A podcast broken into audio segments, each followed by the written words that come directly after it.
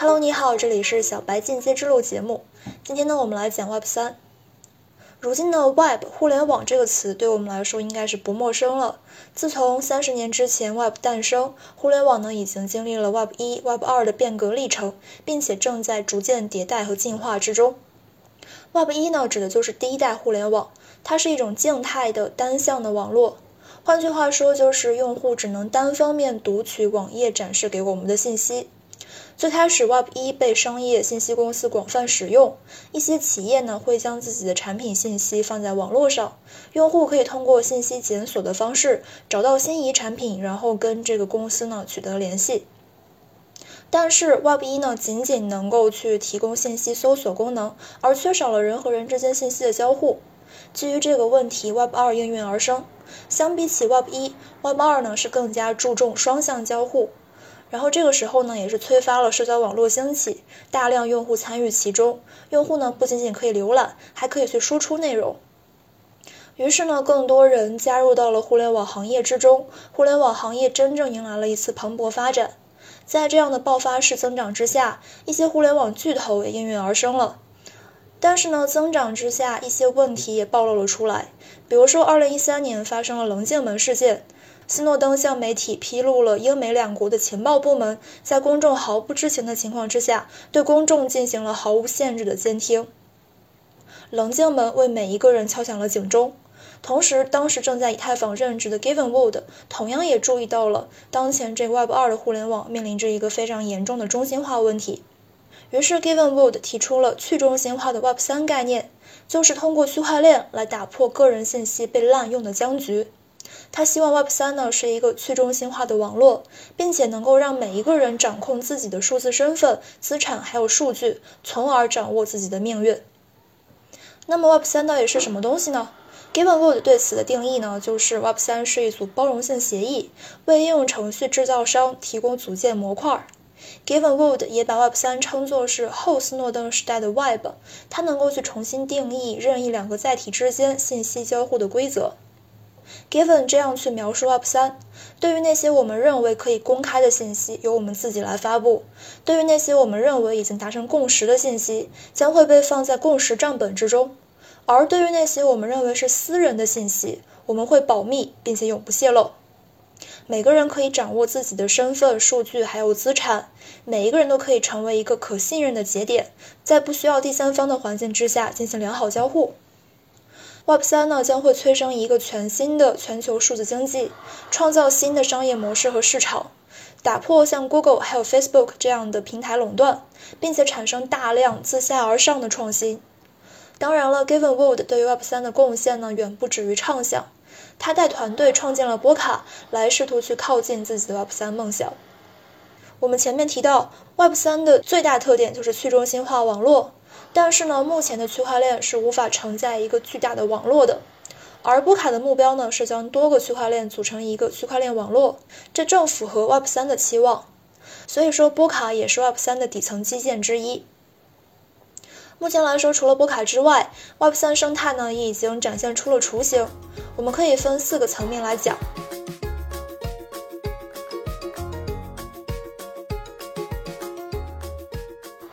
第一个层面就是协议层，协议层呢是由底层区块链架构组成的，其他的一切都是在该架构之上来组建的。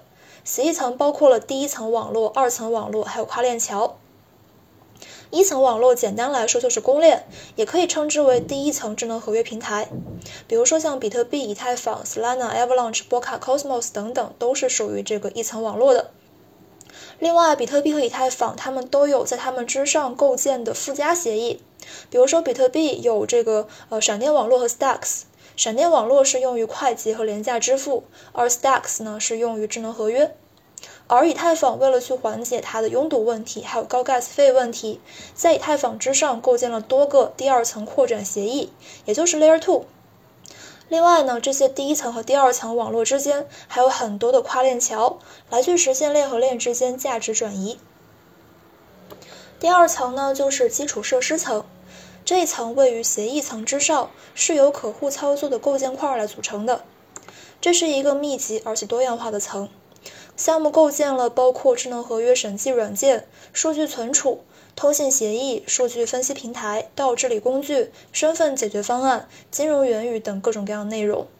比如说，这个基础设施层里的 Uniswap，它呢支持将一种资产交换为另外一种资产，而这个 RViv 使得数据能够以去中心化的方式存储。还有这个 ENS 域名，它可以作为 Web 三世界中的用户身份，它可以去作为 Web 三世界中的用户身份。基础设施层这些项目呢，理论上来讲是具有可互操作性的，也就是说，它们可以像乐高积木一样组合在一起。Web 三开发人员可以去调用它们来去构建程序。第三层呢，就是用力层了，它是在协议层和基础设施层之上，整合了各个层的功能，用户呢可以直接与之交互。我们以区块链游戏 X Infinity 为例，X Infinity 呢使用基于以太坊的 ERC20 代币和 NFT，可以桥接到名为 Ronin 的低成本高吞吐量侧链上，这也就是一个 Layer 2扩容方案。Axie 玩家呢，时常会去使用 Uniswap 将 ETH 换成玩游戏所需要的代币。另外一个例子呢，就是去中心化的博客平台 Mirror，它使用存储协议 RVIV 来去存储数据。同时，Mirror 通过以太坊向内容创作者发送加密货币报酬，通常呢是将这个代币直接转到他们的 ENS 地址。最后，我们来说接入层，这个呢是最后一层，也是最上方的一层，是各类 Web 三活动的入口。如果你想要玩 Axie Infinity，或者是想要在 Mirror 上面为你的内容来付费，你首先需要去构建一个钱包。钱包呢，在 Web 三世界里面非常重要，它被用作是加密货币的门户，包括用于无信任登录到 Web 三应用程序、购买加密货币，甚至是代表个人数字身份。另外，接入层呢，还有一些聚合器应用。比如说像 Zapper，它可以帮助用户追踪他们在各类应用程序中的所有活动和资产。还有像这个 Dapp Reader，你可以在其中呢去浏览，并且连接到各种各样的一些 Web 三应用程序之中。